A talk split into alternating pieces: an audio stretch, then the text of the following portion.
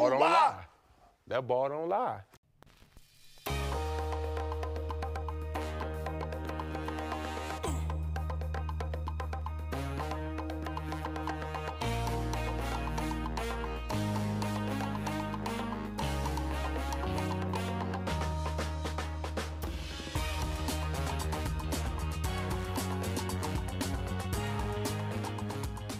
What's good, everyone?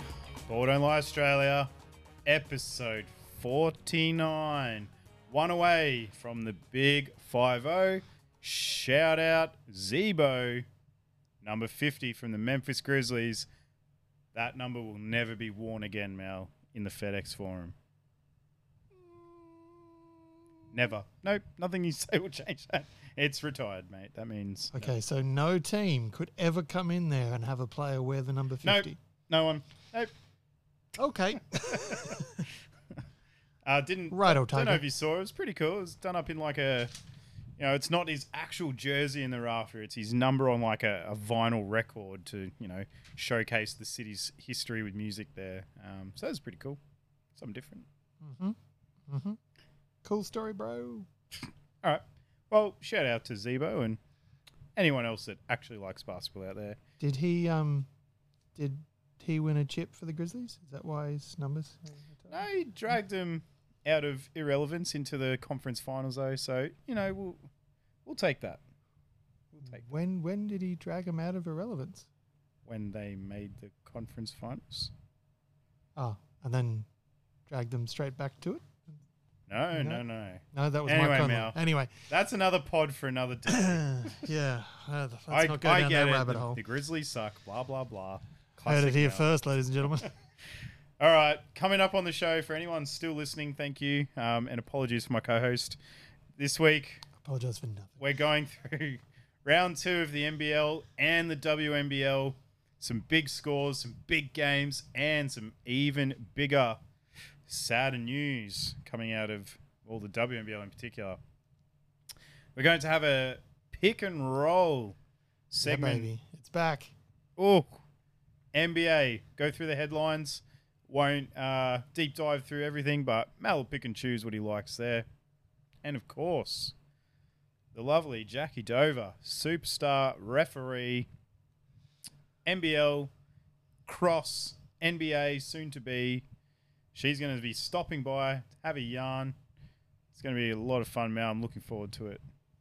Yeah, and it was actually we we actually recorded this, you know, a week and a half ago, just before the um, the Bullets uh, Jack Jumpers first game, and I remember watching the game afterwards, thinking like there was just a few things like she said that I you know really liked, and and then of course there was other referees who did some other things towards the game which kind of ruined it for the Bullets but she wasn't a part of that. So you know, can't can't blame her for that. She was, you know, she sounded very, very level headed in the way she spoke to, um, well, basically everyone you sort of everyone you could hear on the broadcast anyway.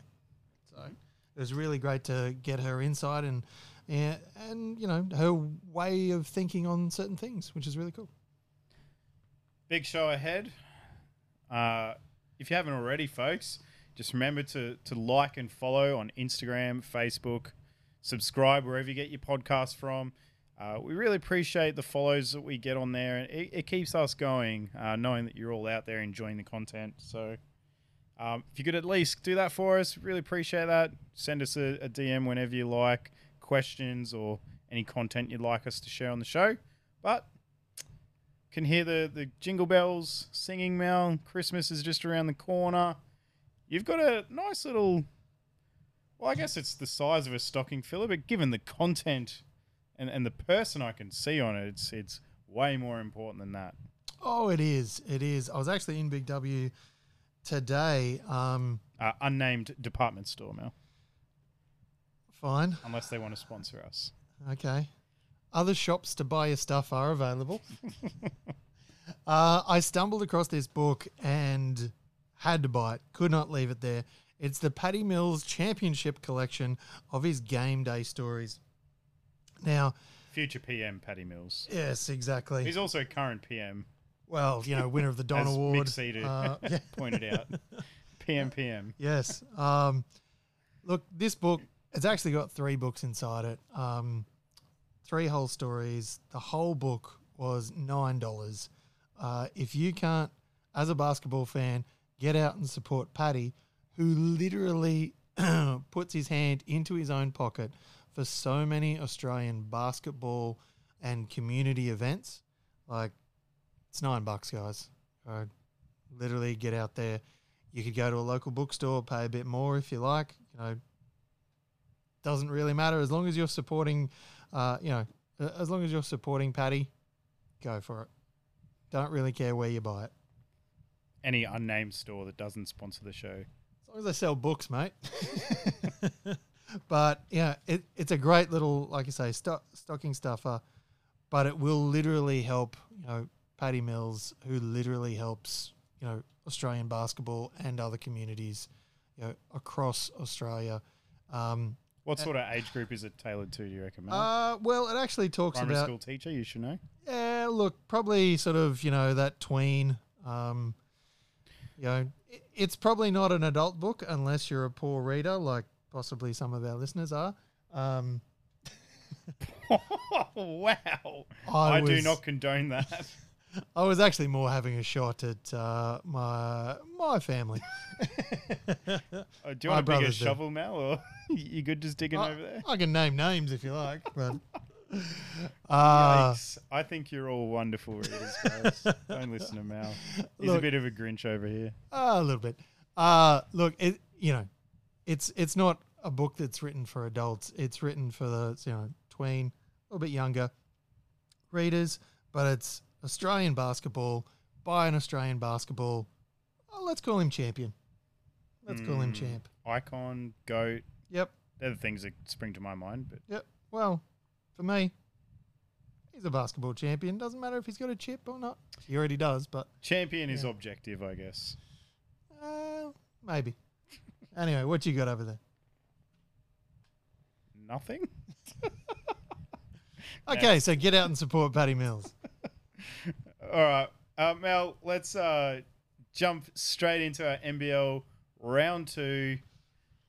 Obviously, there's one game. It was the very last game that I assume a lot of our listeners are really pumped for us to get to. Mm. So let's leave that till last, where it belongs, chronologically. Let's do it. Best Let's to do it. last. Yep. Let's uh, go through the round, Mel. Look, you know, we won't spend forever on all these games. We'll try and go through all the games, touch on a few highlights. What were some of the big standouts? And we'll see how we go with that. Um, but first up, this was actually a good game as well. Uh, this was Adelaide taking down Tasmania 83 to 80. And we shared on our socials of like, we tried telling you, then we tried telling you again. Mm-hmm. Now you're going to believe us. Mr. Hannahs is not to be messed with. There's been a bit of chirp towards the end of the blitz, the start of the, you know, the round one games of, oh, is he going to cut it in our game? Blah, blah, blah. Yep, he's all good. Totally He, uh, fine. took over this at the end of the fourth, hit a big three with the shot clock winding down, who's sort of off balance. Didn't matter. L- nice little midi next possession just to seal the game, really, for Adelaide there. And, and look, we'll get to his his performance against the Breakers a bit later. Um, but Mal Dusty Hannahs, he's arrived. He's showing us exactly what he can do. He takes over when it matters most. Yeah. It's it's hard not to agree. Like he was very strong I in know. this game. Jeez, righto. Uh, very strong in this game, and you know, helped get the W. So, uh, look, Jack Jumpers couldn't get it done in this one. Uh, still, still really hoping for a, you know a, a big Magnay performance. Um, So's my fantasy team. Mm-hmm. Mm-hmm. Mm-hmm. mm-hmm. Uh, three points, three rebounds, one assist, one steal. Like, yeah, yeah. But look, you know, fingers crossed. Yeah, we had crossed. Mitch McCarron getting every single stat possible yet again. I mean, fantasy owners must be loving that. Mhm. Um, you know, shout, shout out to our guy, you know, OG listener Jared down in Adelaide. Uh, you know, he listens to most shows or every show, I would assume. And uh, hope, Jared, I hope you're enjoying watching this team because 36ers, look, they're going to be a little bit up and down, in my opinion, but they're legit. They, they're going to be around there at the end. Around there. Well, look, they're not going to be out of the, the finals picture, in my opinion. But look, from the Tasmania side of things, the Josh backcourt, they just they're just so inconsistent with their scoring. They're just both red hot or they're both ice cold. They were seven to twenty four combined in this one. The team really lent on uh, captain Clint Steindl, twenty two points off the bench we've seen this with Clint in the past, and, and look, you'll see it again. Maybe not this week, but you will see it again. When when Clint gets hot, he's just very hard to stop. He's so long and wiry, and you know it's hard to contest him. And when he's feeling himself, it's it's just hard to you know get a stop on him. So that was a bit of a bright spark for Tassie. They they hung around in this game, but in the end, Dusty and the 36ers got it done. Um, Yeah, yeah, that's about it. yeah, pretty Uh, much. So the next game, another uh, team that made the headlines this week, not from this game though. Mm. Southeast Melbourne Phoenix defeated the New Zealand Breakers 95 to 88. So the Breakers, I mean, now coming into this one, we sort of, well, I certainly projected that the Breakers would get the brakes beat off them in this one, and they, they look tough.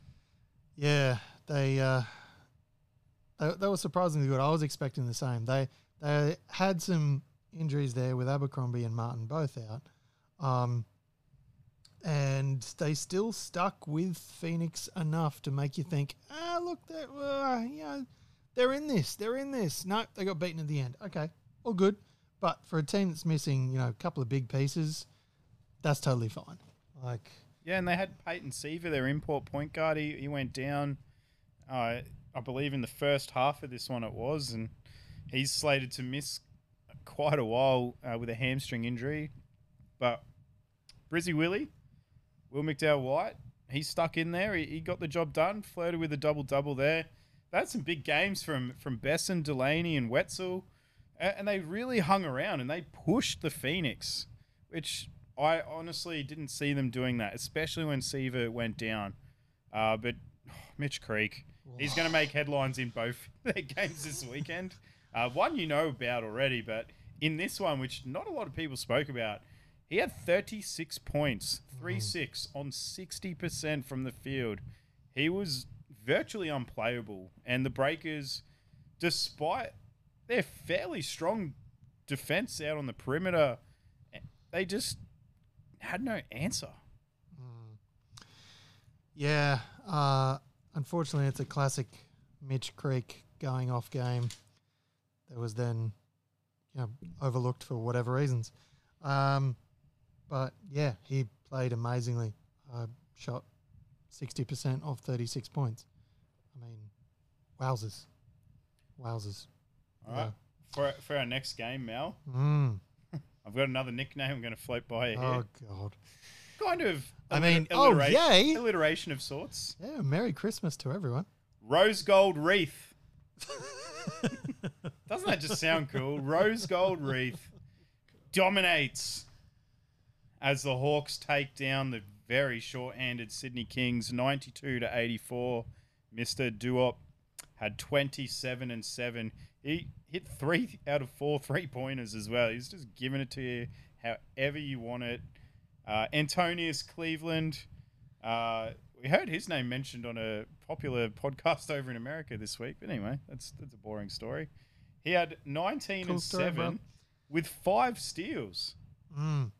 And, you know, I slated Tyler Harvey to be the guy on this team. And I still think at times he's going to be. But Cleveland's sort of putting his name in the hat. And, of course, Reath with a performance like this as well. Uh, what did you take away from the game, Mel? Uh look, my biggest takeaway was the eleven steals from Illawarra. Like, Mm. uh, that's that's a big eleven to three. Um, sorry, eleven to four. Um, but and, and that's if you break that down, that's literally you know that's roughly points wise. If they scored on you know almost all those possessions, that was the game. So literally, that's your difference. Um, again, you know, Kings just like the Breakers were beat up. They had four of their seven sort of major guys not in this one, Mhm. and uh, look, they stuck in it um, for quite a while. So they couldn't get it done, but they stuck around considering the injuries. That's not so bad. Yeah, and look, Glover, he was having a really good game in this one and then decided he was going to step over a player and all hell broke loose. Uh, for what we thought would be the first and only time this, this weekend. But, you know, Sam Froling took offense to that, didn't, didn't really like it. And Mm. look, who, does want to be stepped over or see their teammate be stepped over? I mean, no one's going to stand for that. That's there's a difference between staring a player down and stepping over a player. There's big difference there. And I can tell you now, if someone ever tried to step over me, oh, they'd be uh, a bit sore in the nether regions. I can tell you that much. Righto, Tug. Not, not that I play in a league where that would be a thing that would happen, because no one in my league is able to jump over a phone book, let alone dunk on me. So, yeah. which worries me greatly because we play in the same Monday night team very occasionally. But uh, uh, I um, stand by my comment, eh, which includes myself. look, I actually, um, it's not that I didn't mind this one, but at least this one was a scuffle between the two players involved.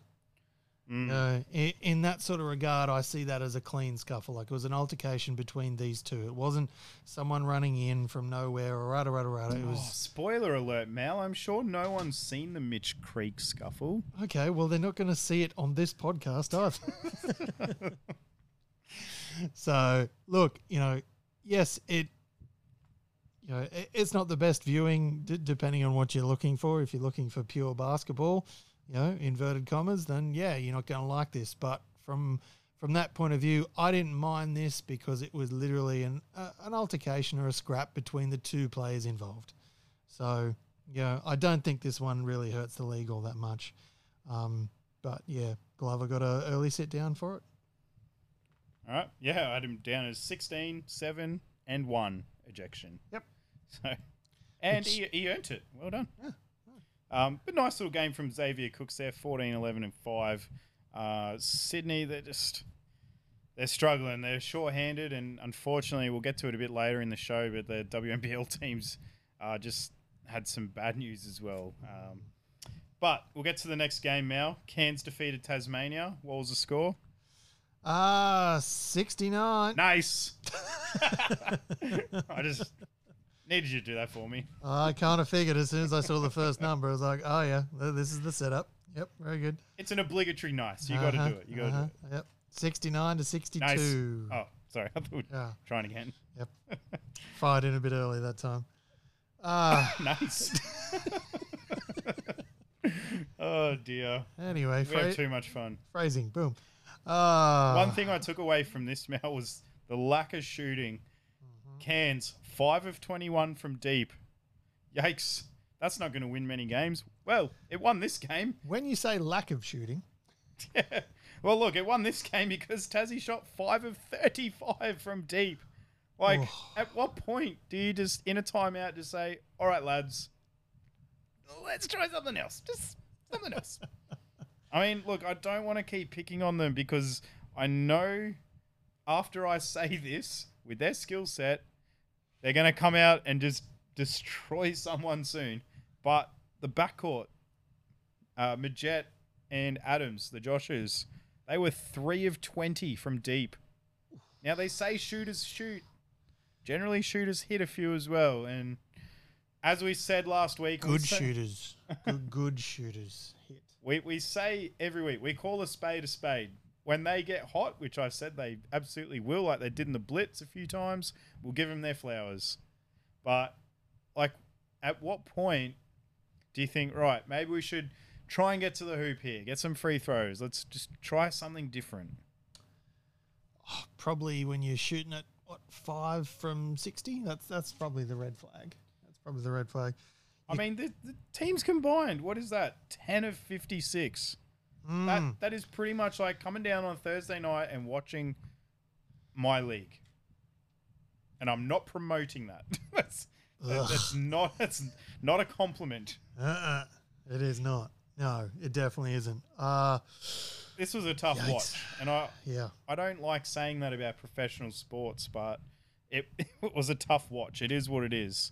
Um, and especially when Machado went down, and I was like, oh no, this is going to suck. Can scored six points in the second quarter, and I was like, oh no. Oh, no, no, no. But our boy, we've been going on about him. He, he joined the um, Woeful from Deep party, but Taj McCall, 28 and 5. 20 points, 8 boards, 5 assists. Mhm. I Uh, assume 10 inside shots. yeah, well, none from 6 from deep. He, he was all in on that party, did well. Uh, you know, someone had to win this game. It's just Taj had a really good game, as he's done. I mean, you know, he's a little bit higher than his averages from from last week in the Blitz, but pretty on pace with what he's been doing. And they just got it done defensively. They hit more shots than the Jack Jumpers. Yeah, look, uh, you must be pretty uh, pretty down on Magette because you haven't tried to shoehorn that legit legit sort of thing down down our throats this well, week. So, to be fair, yeah, he probably had the best game for Tassie. Oh, So- oh, spoke too soon. Spoke too soon. But look, the starting five for Tasmania went 15 of 50 from the field.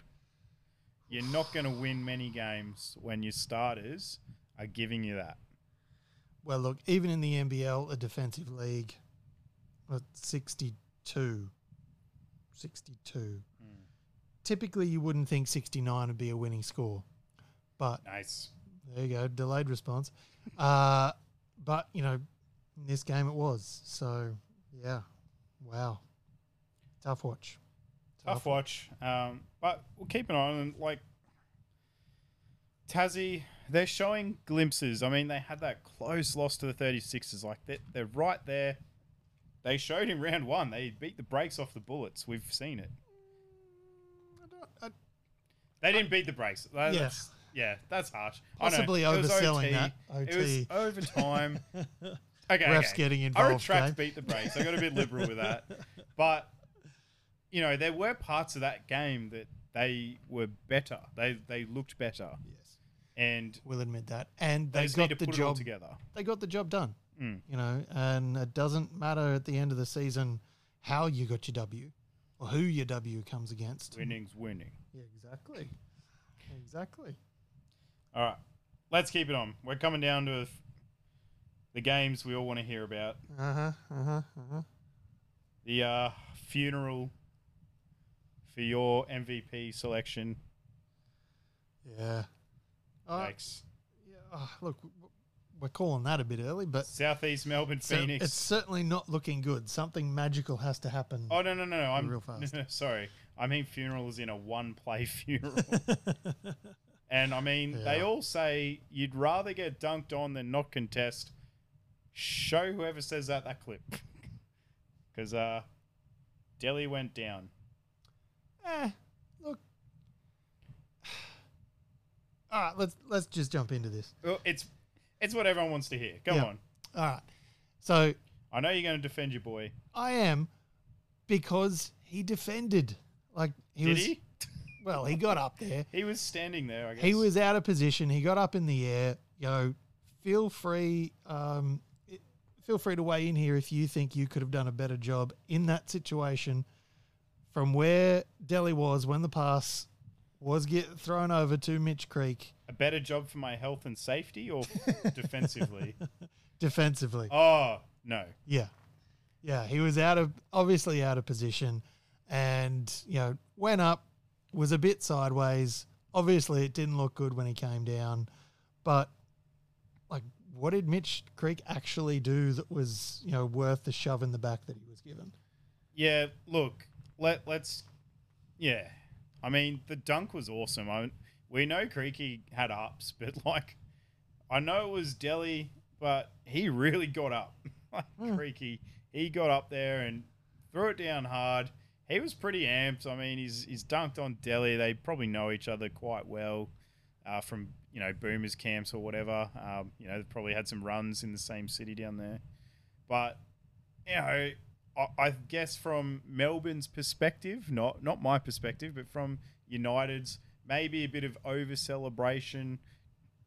Dare I put out the, the word taunting, which I don't agree with, um, because I've never ever dunked on anything higher than an eight foot hoop.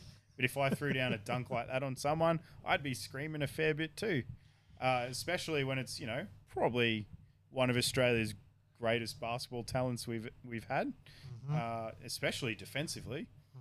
And you know what I didn't like, it, it's kind of a flashback to the the Morris and Jokic thing in the NBA a few weeks ago. Of I'm going to come charging in and hit you, and then I'm going to turn my back and walk away. So you're not allowed to do anything back to me. Yeah. Otherwise, you're the coward.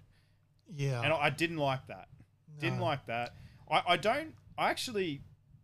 It might be controversial. I don't mind the running in to look after your mate that's getting like screamed at, and I don't like the hit he put on.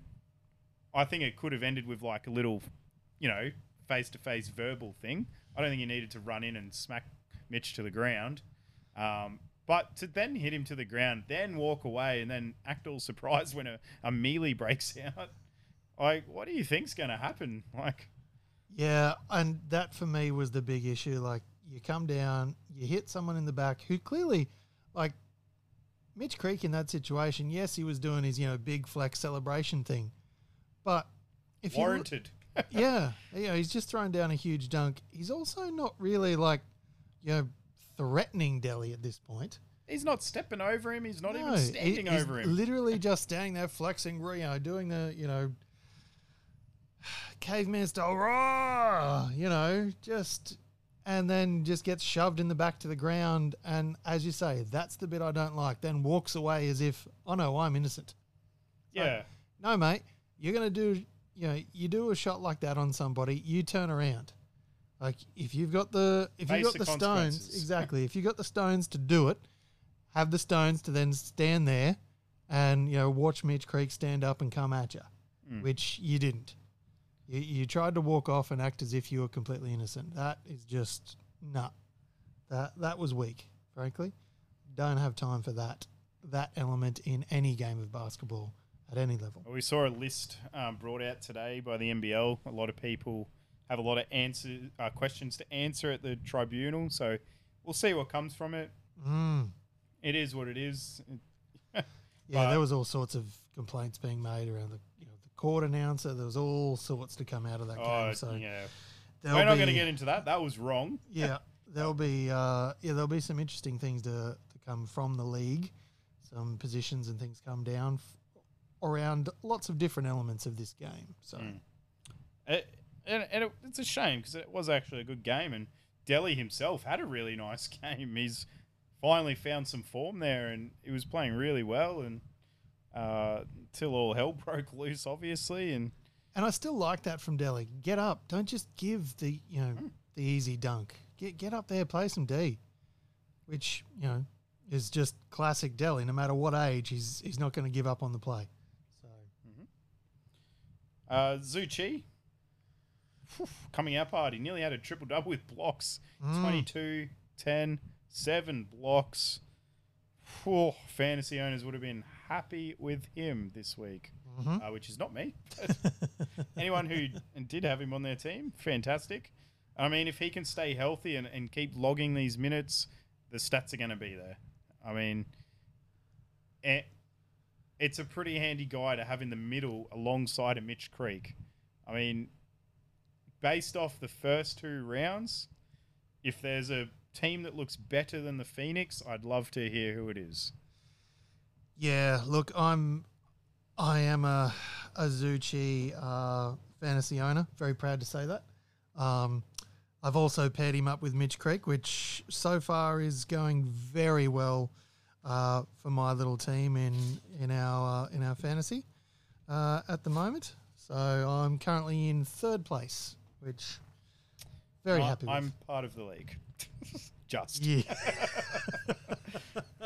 yeah, if this was a like if we dropped like the lowest player after every round, yeah, we would yeah, you, you would, wouldn't be in it at the moment. But Look, that's all right, you'll be back. Mel, you'll be back. low hanging fruit there. I'm not going to bring up the word relegation. low hanging fruit, that would just be rude of me. I'm not going to bring it up. Hey, hey, that's fine. I won't bring up relegation. No, no, that's okay. That's fine. Uh, Uh, it's all good, mate. It's all good. look, I believe I picked the Phoenix to win it all as a non-homer pick. Mm-hmm. So you know, obviously, I went with the Bullets back in our previous show. Uh, but then, as a non-homer pick, it was you know betting with my head, not my heart. It was the Phoenix. So. And, and based on the first few rounds, I'm feeling pretty confident about that. Unlike a lot of other of my picks, but Yeah, we're, we're they look definitely uh, scary. We're picking the corn out of that, aren't we? They look very scary. Um, moving on. Look, we won't go through this one in too much depth, Mel, but we mentioned earlier that Dusty Hannahs popped off a second game of the week. This was against the Breakers. 36ers won this one by double digits. Dusty, 25 points on 60% from the field. Uh, Johnson, 22 points. Mitch McCarron failed us. Didn't register a block oh, had a had every other stat, didn't have a Oh. block. So his his run of three straight regular season games will stay at three. come on, man. Be, be just slightly taller. Yeah, but um, other than Dusty showing us who he is that we already knew, there's a big on the bench. Another old Brizzy boy, big old Cam Bairstow. Yeah, right. dub dub off the bench. When He's back, baby. dare I ask, when is this run like this turning back of the clock? It actually feels like. I feel like he's just healthy. Yeah, like he's had all these health issues, like injuries and, and whatnot, and he just looks healthy. Like when he was back at the Bullets, we've said it before, I felt like he was struggling to run up and down the court, which I know all about, uh, but I'm not a professional athlete. And now watching him, he's moving more better. that was that sentence didn't go well. But he- seems more agile and able to change direction, a bit more speed. Doesn't look like he's limping up the court. And you know, 15 and 10, another strong game off the bench. with three assists and four steals. Four steals. Jeez, Like- just getting the hands in the passing lane. Yeah, like just wowzers, wowzers. Um, best of luck to you, Cam. Hopefully, you can really string this together for the whole season because it's it feels like it's been so long since we've seen this Cam Mm. Bairstow, and frankly, this is the only Cam Bairstow I want to see for the rest of your career. If you can string this together for however long you can, mate, please please keep doing it because it's great to watch. Besson from the Breakers followed up his 26 point effort against the Phoenix with a 25 point effort against Adelaide. Uh, Wetzell, another 20 points added to his tally. And Brizzy, Willie, McDowell, White, 27 and 7, shooting 7 of 9 from downtown. So, of course, he's taken on the load there in the backcourt with Siva missing time. As said, they, they're not registering dubs at the moment, but this Breakers team, they're competitive. They're scoring, which is a good sign to me. They're not being held in the 60s and 70s. They're scoring points. They're up there in the mid to high 80s. They're, they're going to win some games. Even with all these injuries, uh, they're going to win some games. Yeah, and uh, apparently, um, the Dallas Mavericks are actually sending a scout to watch the uh, was it New Zealand Breakers versus Illawarra game uh, on Friday uh, to watch the New Zealand Breakers next stars. They've Mm. you know sending down the scouts to really uh, assess thing, mm, assess things from the court. So, look, could be interesting. Could be interesting. Ooh, shout out friend of the show, Isaac White. Let him fly, baby. Yeah. Let yeah, fly. Let him go. Let him go. All right, last game of the round. Best till last. Oh, baby. I mean, this was going to be a 30 second conversation if it ended differently. Strap yourselves in, folks. The Bullets, they are shoot through the jungle and they take down Perth in what I have said is probably the best regular season game I've ever seen. Double overtime victory for the Bullets up against Bryce Cotton, best import the NBL's ever seen, and Vic Law, best import that the Bullets lost this offseason. I mean, this was Yeah. back and Hashtag forth. still too soon for some. Oh, I'm going to be salty forever. I love a bit of Vic Law. Uh, look, Perth started off quite slow. Bullets shot out to a lead, and Perth just railed them back in. The bench came up really big in this one, uh, in my opinion. And without the bench, this probably could have got out of hand in the first half because Cotton was way off his game. The Bullets were throwing everything at Vic Law to make sure he didn't take over the game. But in came the bench. They saved the day. They were banging down threes. They were having a party. However, we get down to the end of the game. You know, Cotton's starting to heat up in the third, fourth quarter. He's starting to do Cotton time slash Dame time. Points to the wrist of the crowd. He was amped up. But hey, that last minute, Mel, was just crazy. Uh, we had, you know, Sobey hitting the threes. We had a charge ruled on the court that was then overruled um, upstairs, which, you know, as a as a player, I don't think it was a charge. Spade's a spade. Love our bullets. Wasn't a charge. A little push off, but you know, nothing you'd call any other time. The problem I had with it though is Perth had been flopping all game and getting calls, especially off screens Yeah. whilst guarding the ball handler. Yeah. And to call those, you know, I can think of two or three straight off the top of my head throughout the game. And then not just, you know, make that call at the end of the game, and then to overrule it in an inconsistent manner to how the rest of the game was refereed. I don't know. I didn't agree with that. So, as an isolated incident, I didn't think it was a charge. But given the consistency throughout the game, I, I don't know how they overruled it. But it is what it is. There is a real art to refereeing.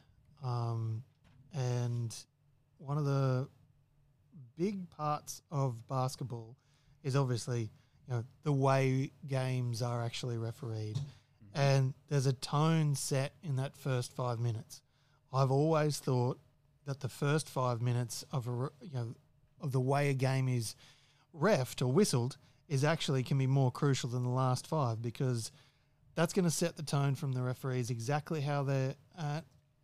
And players, they're human and they are going to push the envelope as much as they can.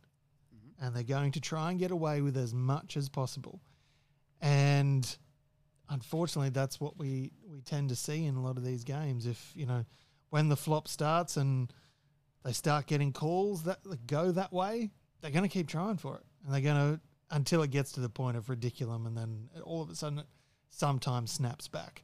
But yeah, unfortunately, there are moments in games where we have things like this where things are referred upstairs and upstairs are seeing things different to the way they're seeing them on the floor. And all of a sudden, it, yeah, you, you get a call that, whilst technically is correct, doesn't feel that way. And ah, it can be frustrating as a fan.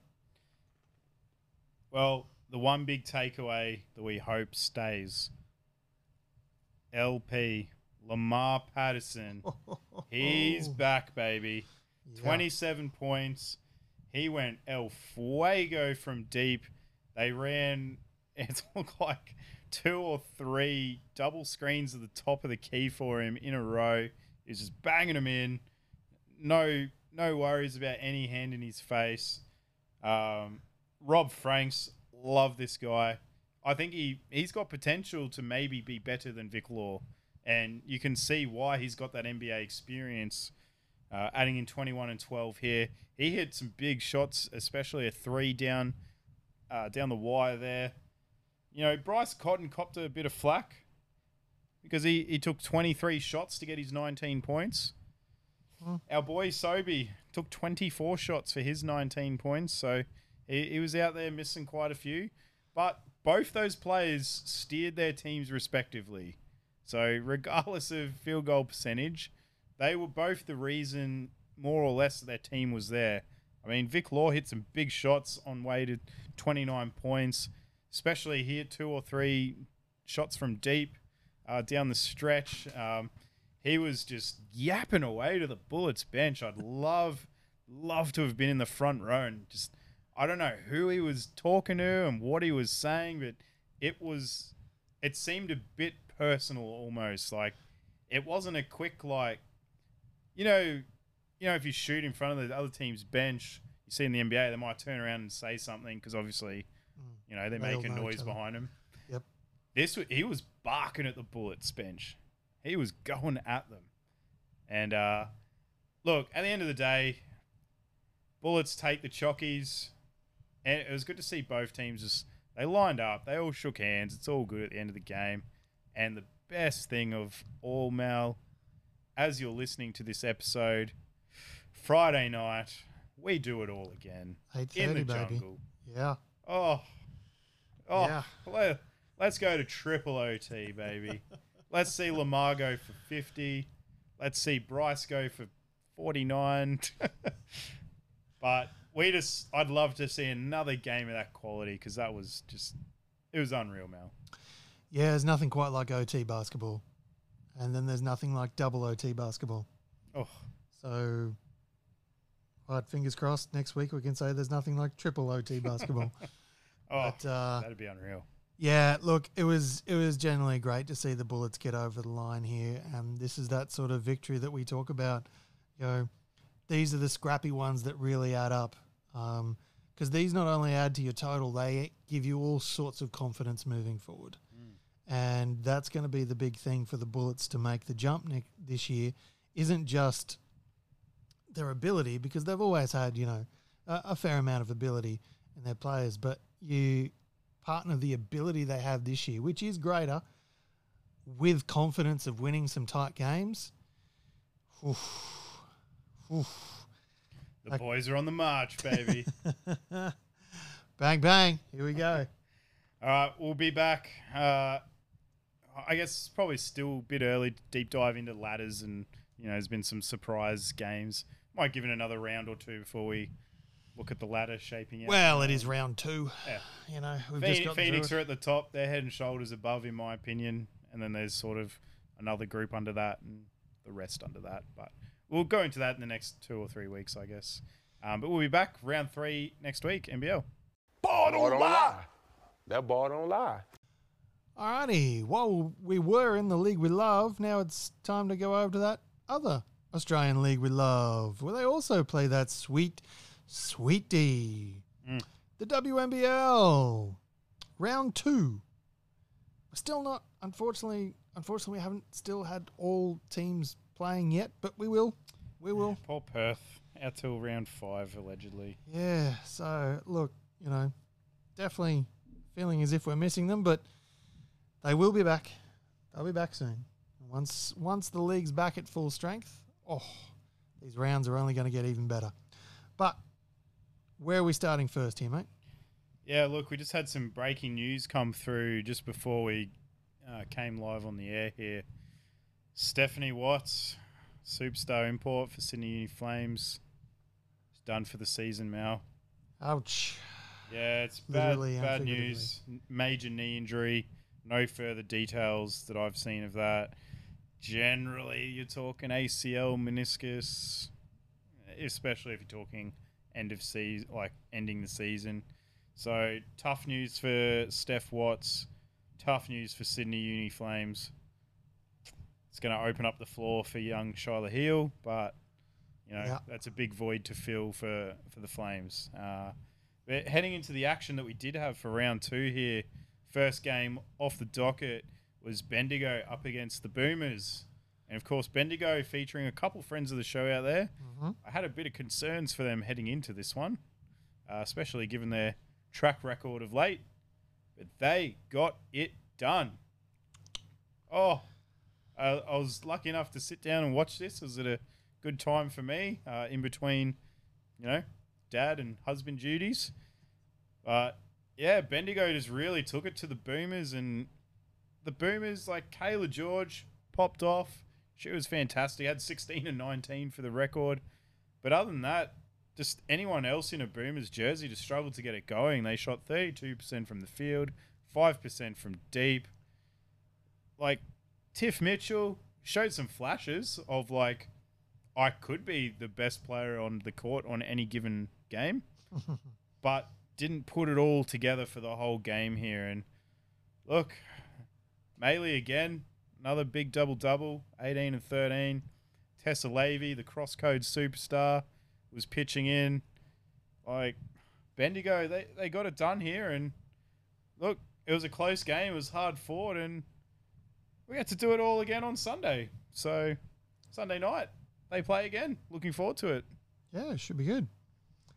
Uh look, I caught the Townsville Townsville Adelaide game. Now, this was an interesting game. Um, Adelaide were down by 22 points Mm. and got it back to one with about uh, what are we down to like three minutes left in the 4th and got it back to one. Eventually, um, it, it got out to 11 points, but really that wasn't um, that wasn't really a true indication of the the last uh, 15 minutes of the game. It was much it was much tighter than that.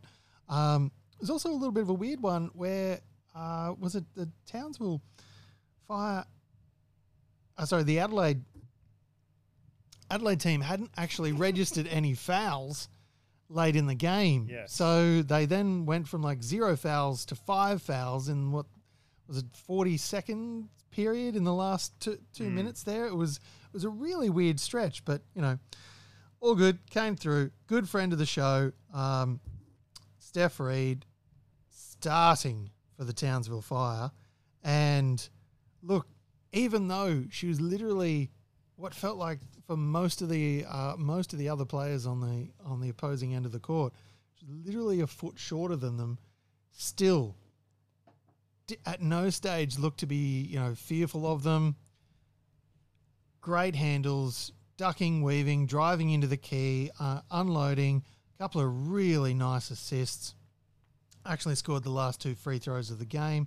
Knocked them both down. Um, oh, and but I don't think there's much Steph Reid is afraid of, Mal, and no, certainly not doing TikTok videos.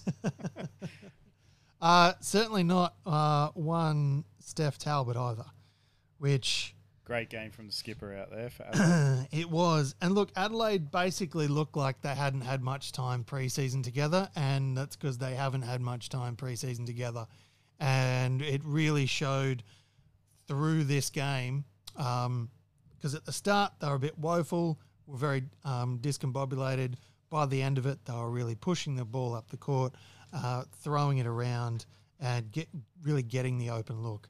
So, look, I'd be a little bit fearful uh, by the end of the season. I think these guys are really going to have a good handle on, you know, where to get the ball, where you know who's going to be open in different positions, things like that. So, yeah, look, um, while Adelaide didn't win this one, look out for them later on. But one, two players I do need to mention for the Fire, um, definitely Billings.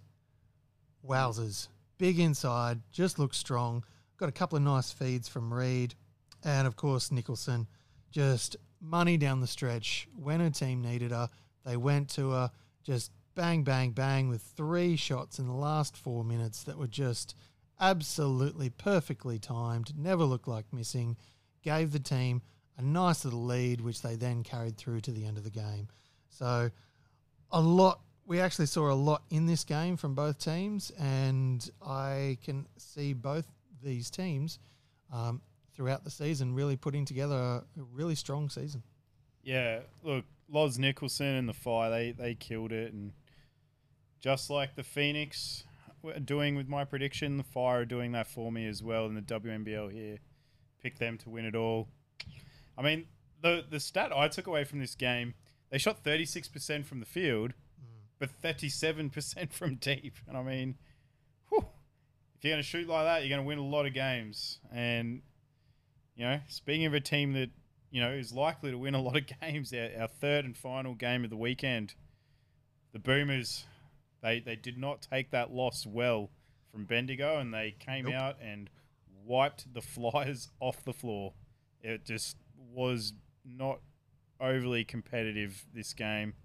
Uh, you know, said Tiff Mitchell gave us flashes in that game against Bendigo. Uh, she gave us a whole game this one. So she was amazing. Uh, Lindsay Allen popping off. Uh, Tess Madgen popping off as well. You know, a few shout outs for the Flyers. Roshi finally, you know, well, not finally, it's round two. Uh, but really got going with her shot here. Carried the team with her shooting. 21 points for her. Abby Bishop, good friend of the show. Shout out Abby. Playing in her 250th game. Dropped in a double double, doing what she does best. And when you Uh, think about that too, 250th plus plus the WNBA plus the Europe plus, plus all the stops. international. Yep. It's That's a lots of games. it's one heck of a career that she's been able to put together. Don't forget all the state league games. We, we just saw her playing Mm-hmm. uh, in Queensland here. And, and Blitzarves, red hot last week. We were really tooting a horn. And uh, really not this week. So none of eight from the field for the Flyers. You know, hopefully that's just a little bump in the road for her and, and she'll pick it up next week. Um, but Mal, just a preview of what to look ahead for in round three here. Mhm. We've got the Flyers and the Boomers. They're taking the Boomers. They're just doing a replay of round two. Uh, they're taking on the Flyers Saturday evening. Mhm. So you know the South Side. They have more than enough talent to make this a game. Yep. You know, and show that that was just a one-off affair. So we'll keep an eye on that. Straight after that game, Townsville takes on the Uni Flames. Shyla Heal up against her old team, uh, Mm. paired up with her dad now, but without backcourt partner Steph Watts. So, um, Be an interesting bounce back game if they can. yeah, Shyla and Steph Reid set to duel and, and go to work there. Really looking forward to that battle on Saturday night. Uh, and then on Sunday, the Capitals take on the Lightning, followed by the Spirit with their rematch against the Boomers. So we'll be back next week to recap all of those games and some big talking points, Mal. Yeah, it should be good. We've got uh, more WNBL action coming your way. Oh, it's that time of the week, Mal. Oh, goody. I love this bit. My phone's vibrating. Is it? Yeah. Can you hear that? No. It's a ringtone. Oh. Oh. Who's that? Oh, it's Jackie. Jackie Dover is calling in. We better jump off the pod and jump into the phone call. Let's do it. Ball don't lie. That ball don't lie. Or Don't Lie Australia listeners, we have one of our most special guests this week. We've had players on this podcast, we've had coaches on this podcast. But Mal, who are we, who are we missing that's involved in basketball? Not the tuck shop lady. I know Uh, that's not the tuck shop lady. No, uh, managers are important, but uh, you don't need uh, you don't need them to play a game. Ouch. Referees. yeah, referee. We have the first Indigenous female NBL referee about to jet set across the ditch to the States, Jackie Dover, joining the show this week. Jackie, thank you so much for your time. Thanks, Dan and Mel. Thanks for having me on. Oh, looking forward to it. Uh, you know, we we hear from players and you know a few coaches every week their perspectives on the game of basketball, and now we'll get the uh, referees' insight, sort of the unsung heroes of the game. Hopefully, I can do us justice. I'm sure you'll be fine.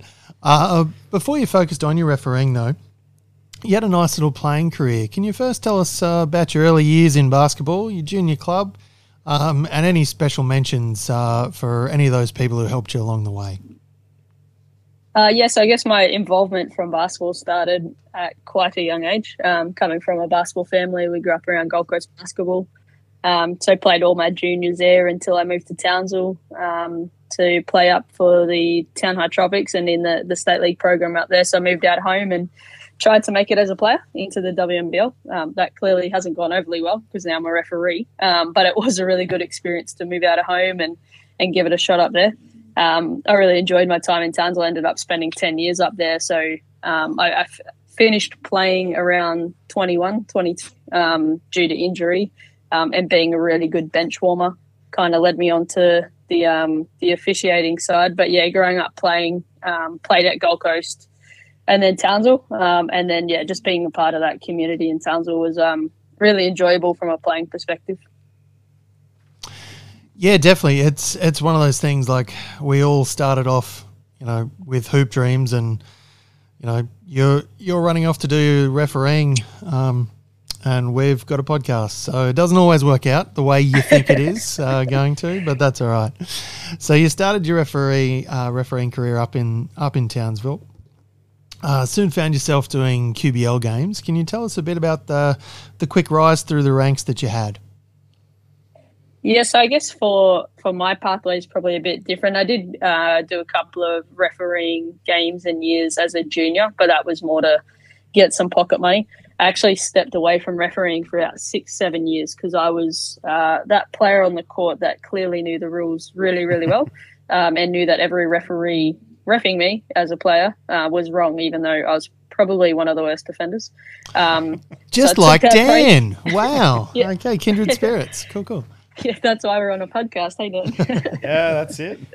From the Ville, I've spent spent just a, about as much time up there myself. So yeah, Yeah, that's a really good spot up there. But um, yeah, about six, seven years ago, I um, had a shoulder injury. So I got my first minutes for state league that year. Uh, dove on a ball, dislocated my shoulder, and then um, the the aim was to just referee. Uh, being a, a basketball person, always being around the court, it was a bit weird to not be involved. So I figured I'd um, start refereeing again.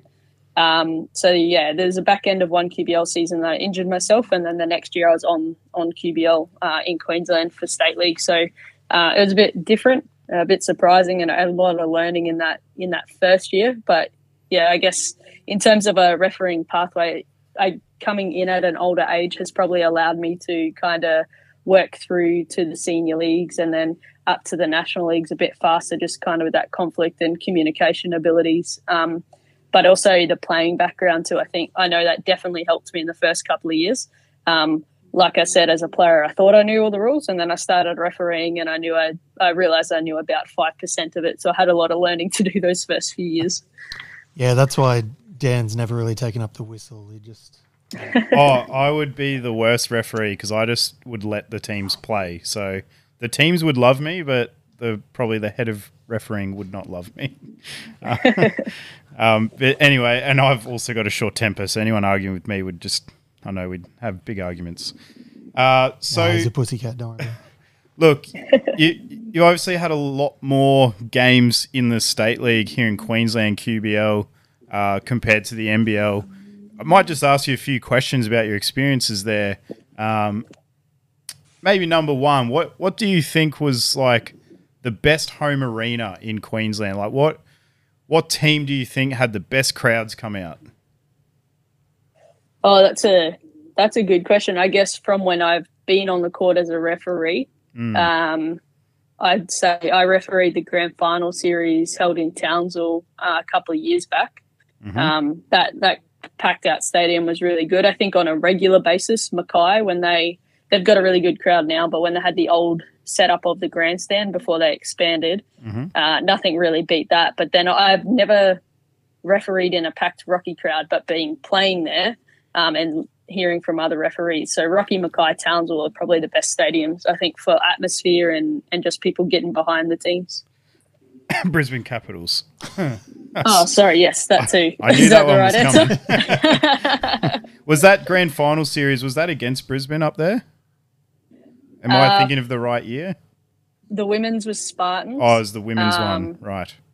Yeah, I don't recall who the men's was. Sorry, at that stage, I was just doing the women's. And that kind of might answer my other question. My other question was, what were some of the most memorable games you were in charge of uh, during state league? I that grand final series was definitely a big one. I think um, when you're trying to talk to your partner on the court and you have to be like ten centimeters away from each other because the crowd's really loud. Um, that's a really cool vibe to be involved in.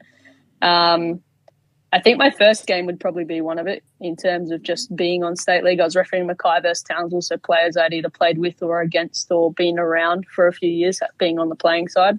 Um, probably more memorable because it was such a shock to the system. It was weird that these people were then uh, having emotions in the games towards you, and I think that was a really big learning point for me as well. Around, I'm in a totally different position now that you kind of got to get used to wearing the stripes, and they're talking to the stripes rather than the person. Sure, sure. Um, and, and just on a personal note, I think Mel and I will add Logan into the mix of best home arenas around the league at the moment because we went there a few times in this NBL one season. I'm not sure if you made it out, but um, their arena is just full on. Um, they pack it with fans, and yeah, they really get into it. So yeah, Um, they do a really good two very intro strong and teams. everything with the smokes. yeah, with all the smoke stuff going. The Yeah, um, yeah. final we did there too, and that was a really good crowd. yeah.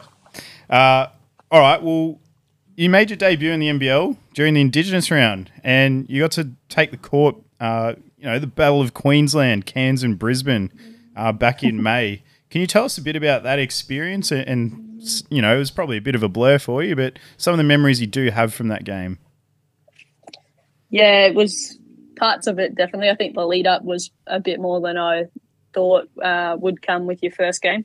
Um, I know the guys in the league were joking about it that I might not just be um, the first female uh, Indigenous to jump out there, but I'm probably the first referee to have all this media before your first game. It's not usually a thing that happens.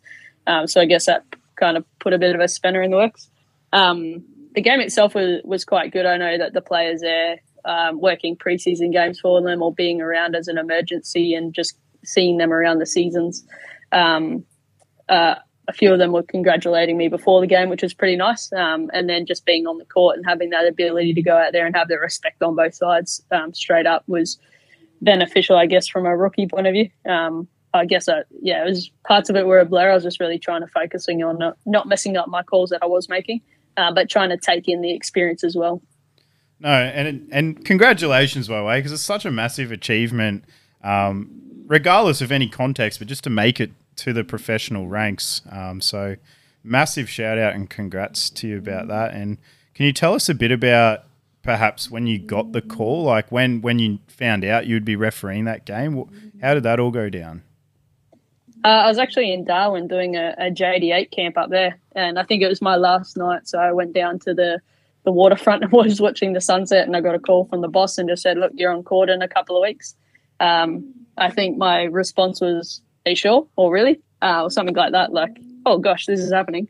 Um, I didn't quite know it was actually the Indigenous round, so that, I guess that makes it more special um, to represent my culture out on the court. But um, yeah, it was pretty cool. And then just being able to tell the family, uh, my sister actually flew up to surprise me to um, come. She had said that a mate was going with some tickets, and then I'm warming up and I can hear her yell my name and realize it was there. And my wife uh, hid that secret pretty well. But yeah, to have them in the crowd too was pretty cool. But yeah, the call to, to find out you're getting on court um, is always exciting too, because then for me, I had a few weeks to try prepare as best I could to jump out there too. Cool. Well, speaking of on the court, um, I think we've all sort of di- seen these sorts of players at different levels. But how do you deal with? I have been this player, unfortunately. We are fully aware. Anyway, uh, how do you deal with argumentative players uh, at that NBL level? Um, I guess probably the best answer for this is I try to uh, think as their response is how I was thinking I was a really good player in the QBL um, or at club level. But I guess it's understanding that emotional reaction um, and knowing different personalities out on the court. Like there's certain players that when they do that, you can just be like, hey, uh, well, in my two game experience, like, hey, no, don't do that, or you can't, t- don't talk to me like that, or you can't talk to me like that, or hey, come on, let's let's just talk this through. Um, and then there's other players that it's probably not relevant what you say. They're just trying to vent, I guess, or get that emotional thing out. So I guess as long as it's if within the lines of the ha- behavior we're accepting as a panel and how we're dealing with that. Um, my my key thing is to remember it's an emotional game, um, and not so much don't yell at me, but hey, come on, can we not talk like that? Or if you've got a question, come ask me the question and that type of thing. Um, I guess as a player, that's how I would have responded best. Um, so yeah, I guess it's for me, it's that understanding that basketball is like a very emotional game. Um, and it's our job to kind of be level and try to bring people back down to that calm level. Nice. Um, so I've got to know: uh, Do you prefer to referee men or women in general? I think there's two answers. I really, I really appreciate the women's game. Having played it myself and then going and watching it, it's it's really structured in terms of sets and execution, um, and the the skill of the execution as well. Um, we got some really talented females in the WNBL um, and over in the WNBA too, and they're really exciting games to watch. I think the men's game's different in terms of that above the rim action. It's probably more frequent than the women's. You might get it a couple of times in the women's game. So I guess that brings another part to it. Um, I personally really enjoy being on the court in the men's game when someone does a really big dunk. Mm. Um, and then you, I'm just standing there and I'm like, I'm refereeing the game, but I also have the best seat in the house and you can't beat this right now. Um, so yeah, I guess it's, I prefer both, but for different reasons at different times, if that kind of answers the question. Yep. No, uh, they both definitely have their different elements. So it, it must be so hard, like if someone's going up for a dunk, to not just get caught in that moment. And you know, as a referee, you've got to worry so much about what the defender's doing, what the person dunking's doing, and I, would just be caught watching it, like, oh my goodness, like uh, in the NBA this week, there was a big dunk, and um, the referee ended up calling a charge, but I reckon he just wasn't even watching, just saw players scattered on the ground and just thought, well, that must be a charge. Uh, if you yeah, saw the footage mistake. from his angle. yeah, yeah, that's it. no, I made that mistake. Uh, I think it was in that first or second year. I was on a, a 16 state champs final, and um, yeah, a kid he hesitated, ankle broke this guy, and went down and dunk it. And I was sitting there in trail, be like, "Oh gosh, that's huge, that's awesome." and then I forgot I had to run down the other end and ref the next play. So I think at that point I was like, "You're the referee. Come on, let's go." so yeah. Your secret's safe with us and all of our listeners and everyone else. Yeah. all right. Well, you're heavily involved in basketball outside of refereeing. You did mention your JD8 academy before, um, and you know you've done quite a lot of work with Indigenous Basketball Australia. I've got a you know pretty big A and B question here. A, can you tell us a bit about your roles and your academy, but then also just how do you manage to juggle all of these things? okay, we'll start with A. Yep. um, yeah, so I designed the my business JD8 official to uh, to mentor and guide officials coming up through. I feel like that was a a range of things. I guess context to it. I'm a pretty impatient person, so I feel like there was a whole lot of lessons I could have learned earlier, not necessarily on the court, because I think you can't get better at calling without the experience and seeing that play happen 50, 100 times to be able to accurately call it and do that consistently. It was more the off court stuff. So that uh, the mindset, skill training, um, how do you do pre games, your professionalism, how are we processing plays and that type of thing. So I kind of, uh, off the back of my trip to Chicago, saw how they did some things over in the States and felt that was an area that I could – uh, bring to kind of add on to what we do at Association Land. So with our referee coordinators at Association, try to support and offer something outside of that. But then also, I guess it's similar to players that going and get training off players that are currently in the NBL or ex NBL players to better their game. I felt that that's something we could do as referees here in Australia. So um, yeah, I, I felt that that was something I could offer. Um, and then also with the move to the States, it means I can still work with officials here in Australia. So the way I structured and, and designed it was hopefully with the goal to be doing what I'm doing um, and to be able to still work and give back to the Australian officials here. Um, so yeah, that's probably JD8 in a in a whole. Mm-hmm. Um, and then B, uh, it's a lot of calendars with different color coding. Um, and utilizing time on aeroplanes. We do a bit of it traveling around for the NBL. So um, that's actually the time I get the most work done, whether it's reviewing games or touching base with members and, and whatnot. But yeah, juggling it all. Um, and then asking forgiveness of my wife that I forget to tell her I've got a bunch of things going on and that I expect her to know what's going on. Hey, look, I'm not half as busy as you, and I'm always asking my wife for forgiveness too when I forget things. So don't don't stress too much.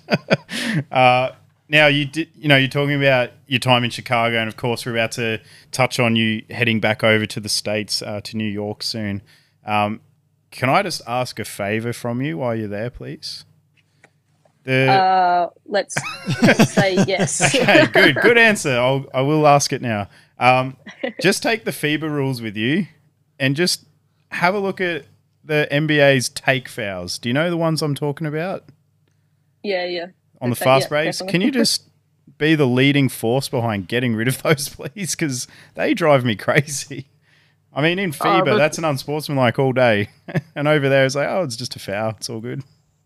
Yeah, I guess it's a different um, style of officiating. My NBA rulebook's coloured uh, with my yellow highlighter everywhere on things that are a bit different that I need to learn. Right. Um, just put a line through that one. We, I'll see what I can do. I'm actually excited to give all those different rules a try and see how it actually feels out on the court. But I'll uh, I'll take your feedback and I'll provide that to them if I can. Yeah, Dan from Ball Don't Australia ask you, Yeah. NBA, please. I'm sure they'll be taken seriously. I'm sure that will get it across the line. Uh, all right, so let's get to the elephant in the room. You'll be refereeing the first month or so of the NBL uh, before heading to over to NYC to participate in the NBA referee development program. Um, can you talk to us about you know what this program is going to involve, how long you'll be there, you know all those sorts of things for those of us who, let's be honest, will never get the we'll never get to live that experience. What's it uh, what's it going to be looking like? Um, so it's a it's a full time position, uh, which is pretty exciting. Like I said before, I'm trying to learn a whole new rule book. So to to be in a full time job where I get to learn and adapt and try to make it onto the the NBA court one day um, is pretty exciting. So it's a, a full time role out of the head office in New York. Um, so our aim is to live pretty close by because, like you said, it's a pretty exciting opportunity outside of the actual workspace. Um, but yeah, the roles essentially it's a three year program aimed to get us prepared to be signed through the G League. Um, so to get to the G League, you got to go through tryout camps and get signed and progress through um, the summer league and then onto the court, and then that's how you get picked up into the NBA. So this um, referee development program is aimed to upskill and, and train us to be ready for that.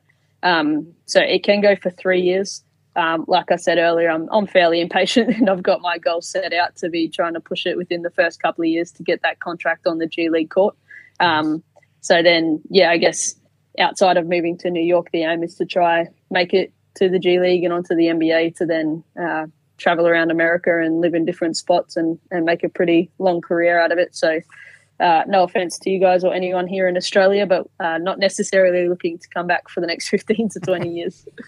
That's okay. That's fine. We'll we'll come to you if Yeah, needs feel be. free to move us over. yeah, sure. I've spent about three weeks in New York in my travels, and um, oh, I I just love it. It's so good. Like every day, you could do something new. Uh, it's an amazing place. Um, Well, we're going to get you over this as a new rule guy, aren't we? To, Yeah, well, um, that's it. Figure I'll out be- what needs to come in and, and go. I'll be sitting in Secaucus watching the take fouls with a keen eye. Yeah. All right. Well, I I feel as if I should, you know, give you a tip as well. Um, can you take a two minute timer for any reviews? Like some of the, The leg reviews, timer. oh, just go on forever and ever and ever and ever. I don't So- think that's up to the referees though. That's the people in the booth. Yeah, look, I you know, I, I obviously, you know, don't know exactly how it works, but if you could just get them to sort that out, I'd be very happy. So take Yeah, fouls for not- Dan and uh, re- reviews review speed for me. That'd be that, that's on our wish list. Poor So- Jackie, we're, we're so needy, We're just asking for everything. oh, all I was going to say is that one's probably a more difficult one, even working in the replay center for the NBL. The um, I feel like I sweat more in the replay center sometimes than I do on court from having to make decisions and go through the camera angles. So um, I'll, I'll see how that one goes. Um, but yeah, I'm probably on their side to take your time to get it right. Yeah, sorry, there's Nothing wrong with a mistake or two. Speed, speed. That's what we want. You- Speed. yeah, you, you lost me at just saying Mel's more needy than me. Um, all right, well, uh, Jackie, look, that concludes the formalities of the interview uh, this evening. Uh, we really appreciate your time and, and your stories, hearing your perspective on the court. Um, obviously, completely different to players who are always right, uh, or coaches who are definitely always think they're right. Um, so it is good for you to share some stories and, and also appreciate you telling us about your academies and, and upcoming trip to the States. However, if you've got another few minutes spare, we like to finish off with some quick fire questions headed your way. All right, this feels more pressured than a game. Just putting that out there, but let's go. Well, if it makes you feel any better, it is more pressure. So Mel's, Okay, Mel's going to hit cool. you with a tough one. That's all right. We'll All right. probably get through it quicker than an NBA review, so that's okay. That's okay. so I'm in the good books. All right, first question. Nice, not so simple one. Uh, who would be your top five basketball players of all time? So it can be men, women, from whatever league you like. Who's your top five players? top five. Uh, Kobe's definitely top. Yes. Um, I was quite obsessed with him as a kid. Has that We're got just anything moving to do with and the actually- um, JD8? Is that number Uh, eight? Surprisingly, no. Ah. Um, that was my tryout number in Chicago, and I thought it sounded cooler than my favorite number six. So Right. yeah, As you were. um, yeah, it was definitely Kobe. Uh, I think MJ's in there um, for obvious reasons in terms of just being a freak athlete. Um, All time players. Yeah, Kobe, MJ. I would say from a an Australian point of view in terms of our leagues, uh, Sandy Brondello is in there for me. Um, growing up watching her play was awesome, and then now seeing her coach as well is pretty cool. Um, I guess from a Townsville point of view, I'd put Suzy Batkovic in there. hmm Um, I felt like she was a bit of a goat, and then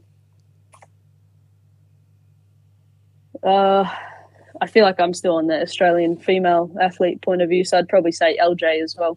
Nice. That's yeah, Yeah. Two, two in a row. we have we hadn't had her name mentioned once. Now we've got two in a row. That's Mhm, we're trending in the right direction. Yep, yep. She's she's definitely, uh, uh, yeah, one of my favorite Australian basketball players. Full stop. Like she's definitely. she's pretty much the list. Obviously, there's some others, but you know she's at the top. She is a very good, very good player, and I think she's done awesome work for us here in Australia in terms of what she was able to achieve. Definitely, definitely. All right. Well, normally that's the end of that question, but since you've got the refereeing background, who would be your top two referees of all time? That's hard because that's probably harder than the first question because I've only been in for six years, so I'm still learning everyone that's kind of come before prior to me jumping on board. Yep. Maybe just your number Um, one. Make no, I'd say top two All right. would be Monty McCutcheon. So he's currently uh, head of referees, uh, like training and everything over in the NBA. But just being able to listen to him over the past couple of months and seeing what he did on the court was pretty awesome. Um, and then tied second would be Eric Lewis and Scott Butler, I reckon, would be Perfect. mine. Scotty Butler's who I had written down. Um, one of the sort of, I don't know, just yeah, best referee I've seen in the NBL. He was fantastic. Um, Yeah. yeah. All right. Well, question number two: Your favorite music artist? Oh, that I'm never able to answer this question because my worst thing is having a playlist that has about 50 different genres in it. Can I ask you a different Um, question then? Yeah, okay, go with that. Your go-to karaoke song? oh, Don't Go Breaking My Heart by Elton John. My best friend Love and it. I, we nail that Love it. Love it. with no confidence at all. We definitely nail that and we shouldn't sing. But yes, that's it. Nor should pretty much anyone who picks up a karaoke microphone. But anyway, That's a very good point, yes. uh, what's your go-to cheat meal? oh, there's a very good pizza place on the Sunshine Coast that does gourmet pizzas. So that would be my place. Give give him a shout out. Amici Pizzas. They have the best vegan pizza. Amici, very good. Okay. Yeah. All right. Your favorite kicks of all time? Uh, Kobe's. I think it was the Sixers. Oh, just any of them's fine, in my opinion. Yeah, there was one one version that I had um, all the way through playing in terms of yeah, Probably when the I could sixes play. with all, all the dotted panels on the sides. yeah, that was it. I had Yeah. a cool uh, the old Charlotte Har- short. Oh my gosh, Charlotte Hornets colors to it. They were my favorite pair. Very good, very good. All right. Uh, favorite movie? Uh, Pearl Harbor. Oh, nice, Interesting. nice, nice. Yeah, yeah, it's a Bit bit of Ben- random, but Bit of Affleck. Yeah. Yep. Yeah, there was no hesitation there either. I Josh. like that. no, I could watch that any day. Josh Hartnett. Josh something in it. Yeah. Anyway. Uh, all right. In the Jackie Dover movie, who plays Jackie Dover? oh, any I guess anyone that can attempt to do my bun um, and not get frustrated when it doesn't work. I'm very bad at that. Could take 20 times sometimes, but anyone that can wear the bun like this, so they can. They've got full access. Fair All right. enough. Fair Sounds enough. good. Yep. All right, this is a tough one. It's another player perspective. So you're going to have to put your player hat back on. Y- You're going to start a franchise in the WNBA or the WNBL, your choice. Which player are you going to build your franchise around? Uh, so I would pick the WNBA with Sabrina Ionescu, and I probably said her last name wrong then, but she is the future goat. Absolutely, I agree with that one. Nice choice. Nice choice. All right. Uh, if you could sit courtside and watch any game from any league ever, what game would you go back and watch? Oh, I can't remember the year, but we're in America and I couldn't get to it. It was the Christmas Day game between Lakers and Heat, where I think it was Heat when Shaq and Kobe versed each other for the first time since they split. Ooh, yeah, yeah, yeah. Yeah. Yeah, it would have been Clearly oh- still scarred from it. 06. Yeah. I have a feeling was it Kobe dunked over Shaq for the game, something like like yeah. The ending was really good too. Like you know, Yeah. the build up, everything, er, you know, everything about the game ended up being pretty amazing. Yeah, I was pretty hyped for that. And then I think the ticket situation, there was six of us from the family over there and we couldn't get all together. So I watched it from the hotel room instead. So yeah, definitely would have loved to go to that one and would go any other time to that one too. Perfect. Um, well, you kind of somewhat answered our f- last quickfire question already, um, which is your Possibly, possibly give her Possibly. a chance. Her a your chance. favorite jersey number, which is either six or eight, I'm guessing. But why that's your favorite jersey number? Uh, six would be my first choice, and then eight's the second. Um, I think you can cut out the reason for six because I can't actually let her hear this, but it was my older sister's number. um, and I'll I'll be sick after this, but she's who I looked up to when I was growing up and wanted to play and and uh, yeah, try to make a make it like her um, as a junior. So yes, that would be why for six. But if you could edit that bit out, I'd All appreciate right, it. Mel, ready? Let's do it together. One, two, three. Oh, it was almost together too. That's all right. My little bro- I started playing in the number seven, and then my little brother started playing in the seven, and I switched, and then he didn't, but because he always, you know, still still looks up to me. oh, jeez. Now I know you who's sound being just like sick. my sister. yeah. Uh, look, Jackie, we really appreciate your time tonight. We know you're very busy juggling the 10,000 roles that you have in basketball and, and, of course, your personal life. So we won't hold you here any longer. Uh, but thanks again for joining us on the show. We wish you best of luck in, in your, you know, your few rounds of NBL you're here for and uh, look forward to seeing you in the NBA Finals in a few years. Thank you so much, and thanks for having me on. It was a good chat. No problem. Our pleasure. Ball don't lie. That ball don't lie. He's got good balance. He does not hit Danny. He sets the position. Larry Bird uses Danny on his move. He fakes here, and then Danny goes into him. That's how the pick and roll must be made. And that's how any pick or screen should be made. Thanks, Big Red. We're hitting our Happy birth! Shout out happy birthday to Larry Legend too. Sixty-five. damn. In four more years, I'll care. Nice.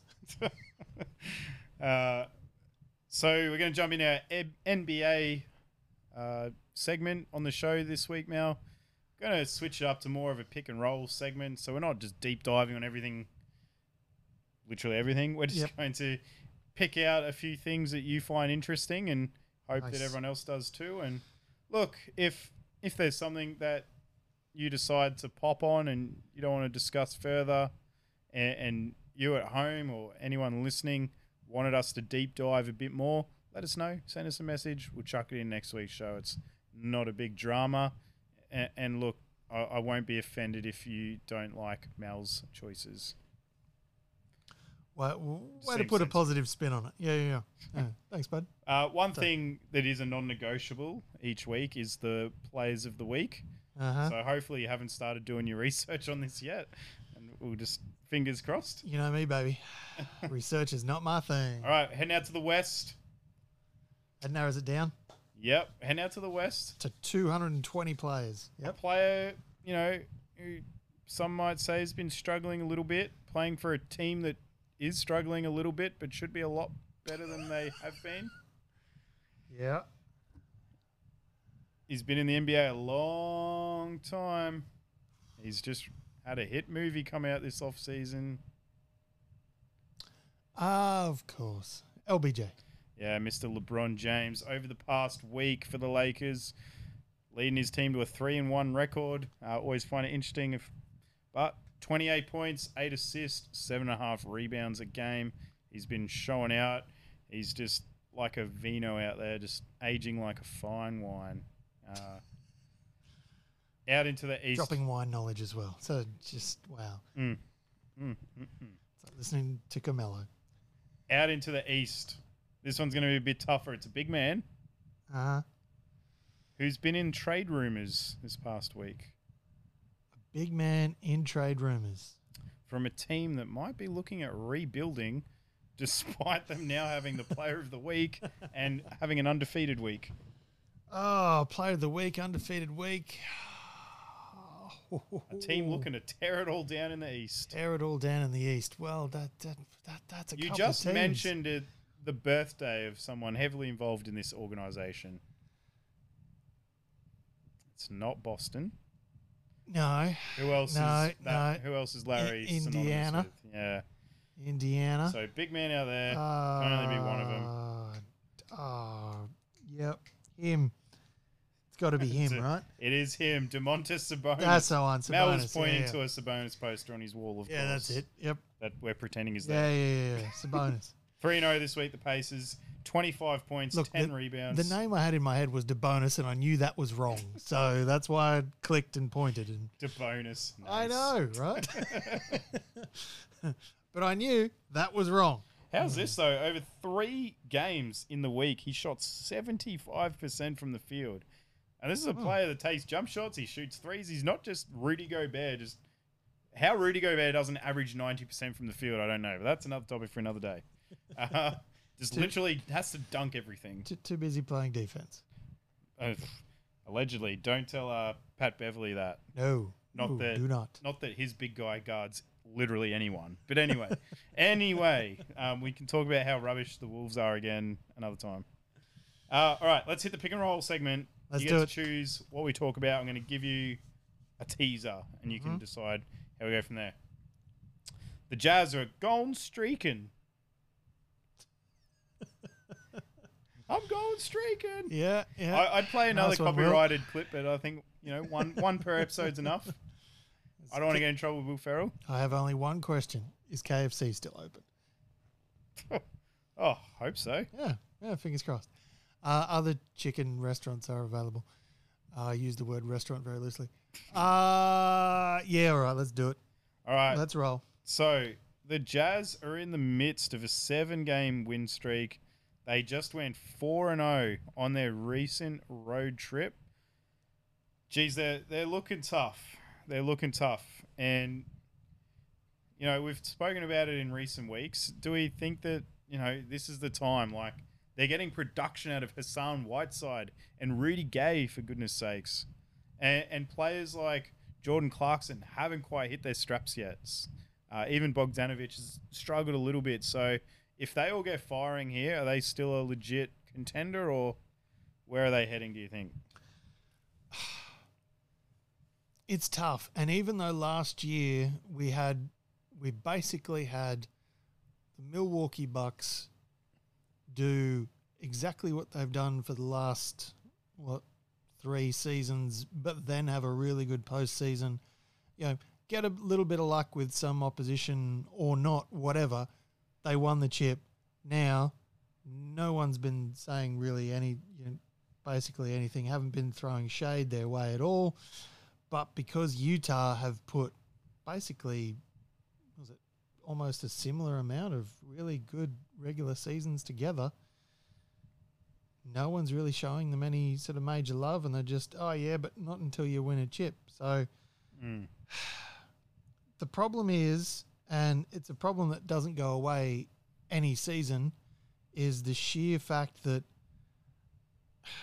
regular season games, these teams often go, what, you know, one night they're in one city, one night they're in the next city. They don't have the same, you know, deep dive on their opponents necessarily as they do in a seven game series. So they can't as much come up with you know specific strategies and you know really genuine breakdowns of oppositions and things like that. So in regular seasons, they're coming up strong. Can they break through? I'd like to hope so. I, I want them to, um, but it's gonna be like you know like Milwaukee. I, I'll believe it when I see it, and I Right. and I think that's you know that's kind of that's kind of the drama because they're two very different styles of art. They're very good at the regular season stuff. They don't get enough love, you know, because because they haven't been as great in the last, or they've stumbled in the last couple of postseasons. Doesn't mean they're not really freaking good at basketball because they are. They've just stumbled a few times. So I'd like to see them do that. All right. Zion Williamson suffers yet another setback. Yeah, it's pop. Okay. Yep. Matisse Thybulle shuts down Chef Curry. Kicked him out of the kitchen. Let's roll. Yeah, got to back our boomer there. Yeah, baby. All right, so Matisse Thybulle shut down Steph Curry the other night. Curry went 3 of 14 from deep. And here's a nice uh, acronym media company stat for you. First player to block multiple Steph Curry three pointers in a regular season game ever. Matisse Thybulle. So I really hope ESP And- Espen, Espen, Espen uh, put together a little plaque or a certificate or something and send it. Uh, send it. It's to not even laminated though. Maybe just roll it up, rubber band on it. That'll do. Uh, send it by carrier pigeon or you know, carrier falcon Oh, or something. jeez. I don't know. Like who even like? How does someone go through Steph Curry's career and see that no one player has blocked two of his three pointers before. Like, how, how is that even possible to know that? I don't. Uh, I, kind of. I, like, even if it's someone's job to know, how do they then go and, like, anyway? Like, are they just like, oh, yes, I've seen every single game. It's never happened. Is that like the, the, the Wilt Chamberlain? Like, trust me. Trust me. It was, it was like 100. Trust me. Surely. He had like 100. Uh, anyway, I love the ESPN stats. Yeah. One thing that came from this I found interesting though, four of Steph Curry's worst ten shooting performances of his career have come this season already. so, wow, that's a big yawn. Mm. It must be a pretty boring stat for you, but no, no, it was it was more of a oh, wow. I kind of feel like maybe it's just the pressure of this Ray Allen record is just kind of forcing it a little bit, and he's going to eclipse it in the next couple days. Maybe by the time you're listening to this, uh, it's looking like Madison Square Garden's the place he's going to do it, which is pretty cool. But maybe after that, he might loosen up a little bit. Doesn't really matter anymore, and then he'll get back into rhythm again. Yeah, you've also got to think like this isn't his fourth or fifth season in the league. Like he does have a little bit of age. You know, maybe, maybe he's actually just human. Nah. Nah, nah. Yeah, we've we've found out Dame Lillard's human. Uh, Steph Curry, LeBron James, Kevin Durant. They're not. They're they're different. They're different. That's that's just my opinion. Fair enough. Uh, now I've saved. I, I've kicked out a few here, uh, but I've saved best till last. Um, we are rolling with this, Mel. Just so you know. Uh-huh. As you're listening to this, uh, this podcast is releasing on Thursday. That is the first day, not Thursday. But Thursday is the first day, December 15th in America, where, you know, all the rosters pretty well open up. Most of the league can be traded. It's when all these trades are rumored to start going down. There's quite a few teams, New York, Portland, are going to be making some big deals because they're just the season's not panning out the way they expected.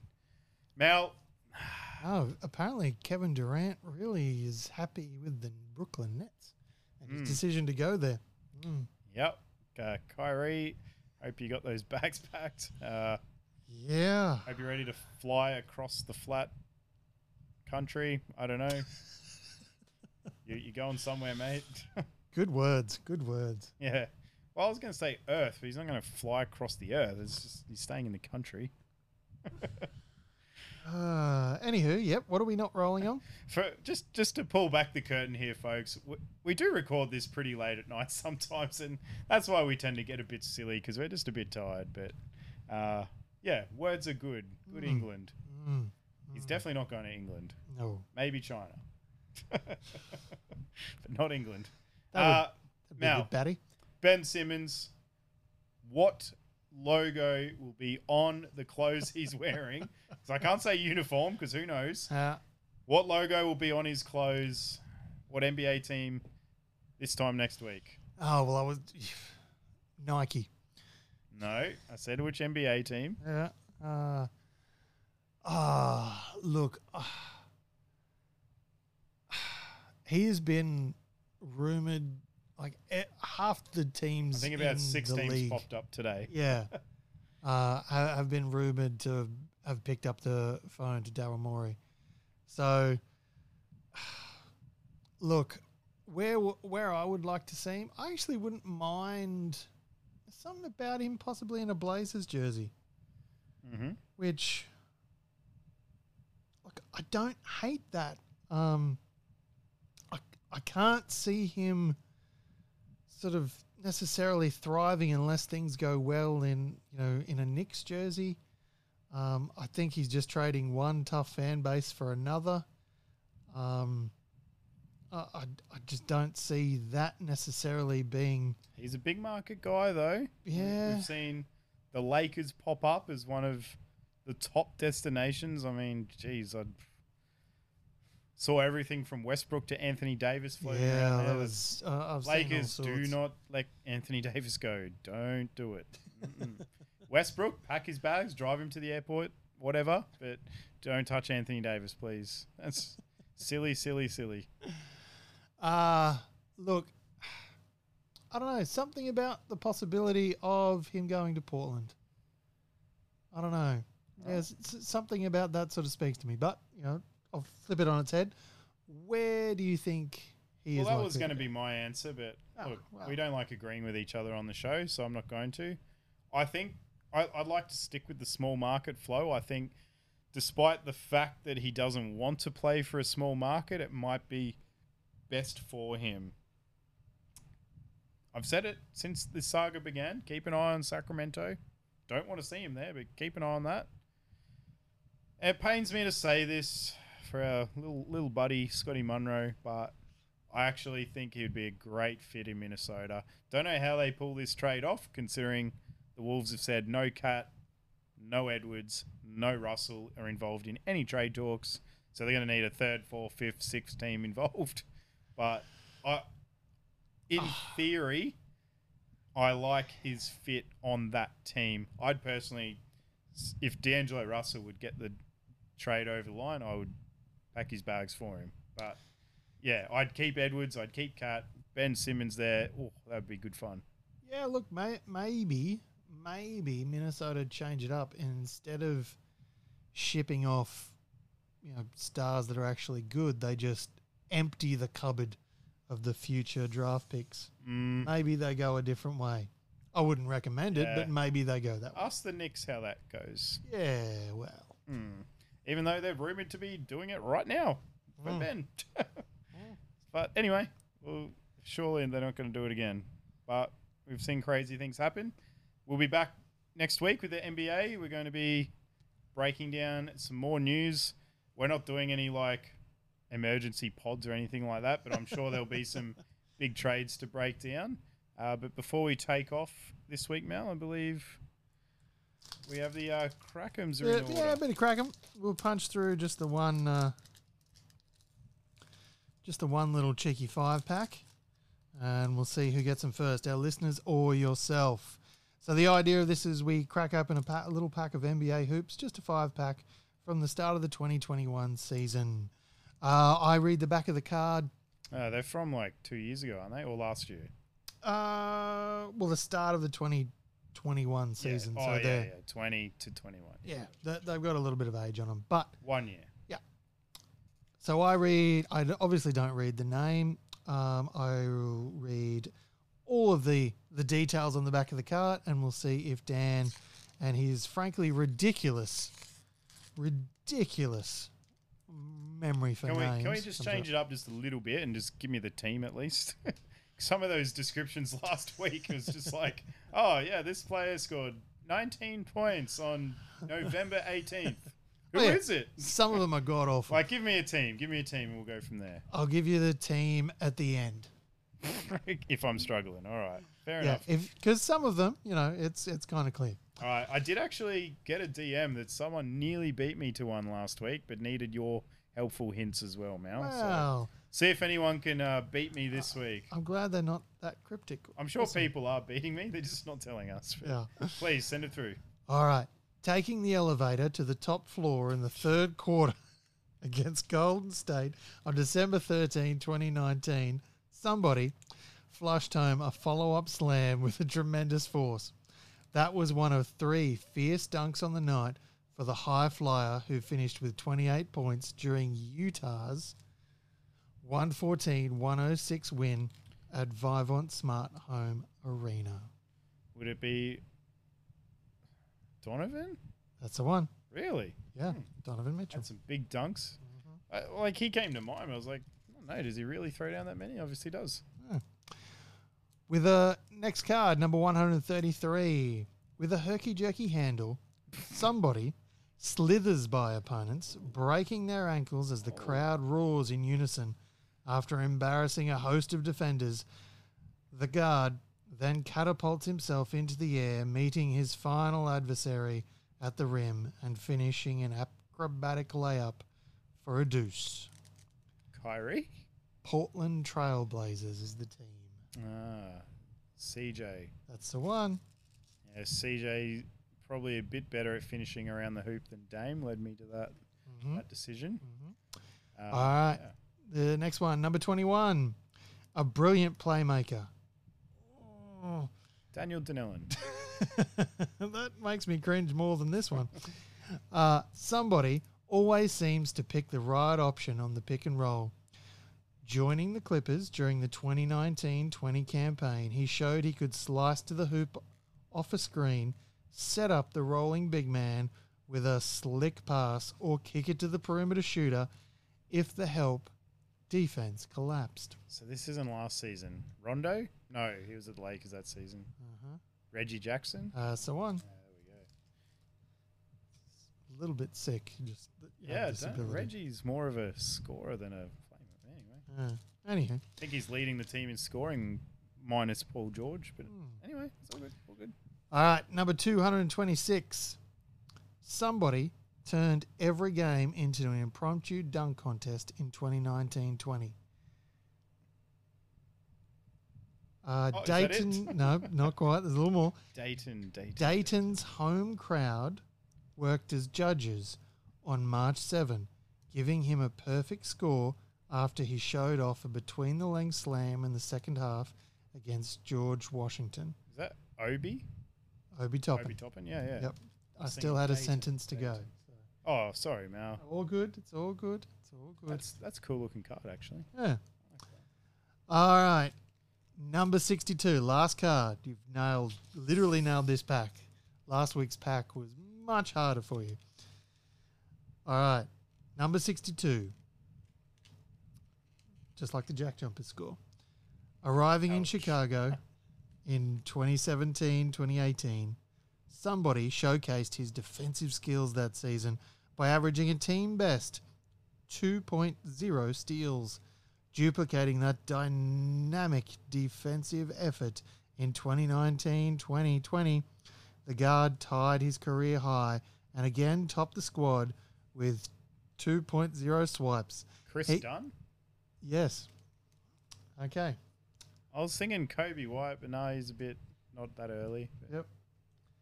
All right, five from five. No clues needed that time. Yeah, it's because I had the unnamed energy drink this, this evening. Sponsorships available. Uh, this is not an ad. worst ad read ever. All right. It well, could be the best though if we had a reason for it yeah, to be. Yeah. Uh, look, you actually I'm just kicked butt there. smart. Thanks, Mal. It's that. well, look, I. I'd like to say you're you've got a memory for this, and that made you look better than last week's pack did, but you still did a lot better than I would have done. I tell you what, So I have to give you, I have to give you props. You did way better than I would have done on that pack. getting to the I end of the struggled. pack, or getting to the end of the description when you give me the team, that's a big help. Big help. Yeah, that's why I try. I got a few of them the without it, but definitely it's a big Yeah, help when I got stuck. Yeah, yeah, you're annoyingly good at that. Thanks, mate. I'll, I'll have Uh, to make it harder. Well, that's that's the end of another big show, breaking down all the Aussie and American basketball news that, that we can. Again, appreciate Jackie Dover stopping by. Fantastic to hear from her. Looking forward to seeing her out at the NBA Finals real soon. Sure, we will all be supporting you over there, Jackie. And Especially if you can tighten up those, you know, upstairs reviews. oh, take fouls, get them out of here. Take them out. Nailed it. Something like that. All right. We'll be back next week. Big 5 0. That's a huge like achievement for us, 5 mm-hmm. 0. But also, it's going to be our Christmas episode. It's Oh going. dang! It's two weeks away from our one year anniversary. It's like so much happening at once, Mel. So are we going to do that thing that most people do when you've got two big events really close to Christmas? You just do the one gift. Oh, we're doing gifts. Okay. I'm kidding. I'm kidding. Uh, yeah, we'll combine it all. I reckon for our big one year anniversary, it's just going to be such a lovely time. Yeah, that's all right. I'll give you. I'll get you a gift. Gift. Appreciate that. Uh, as I said at the top of the show, if you haven't already, really appreciate if you could jump onto our socials, Instagram, Facebook, and also wherever you get your podcast from. Like, follow, subscribe, message, comment, engage on our posts. Really appreciate that our continuously growing community out there. And we appreciate a share as well. So if you can share us out to a few people and gain some extra followers that way, we appreciate that. Um, Mel, we usually add in someone a bit quirky to our list of sharers. Uh, yeah. Uh, share the show with your local uh, book selling place. I don't want to give out names because I get in trouble when I, you know, yeah, your local bookstore or place that sells books. Yes, a department store, like a large upside down M. Yeah. Well done. Uh, for when you're going out to buy Patty Mills Big Game Championship Collection or the individual books as well. Either way, support uh, just brilliant Australian, frankly. PM PM. Love the patty. All right, folks. Hope you enjoyed the episode. We'll be back next week. Another special guest for the big 5 0. And just remember that ball don't lie. Never does.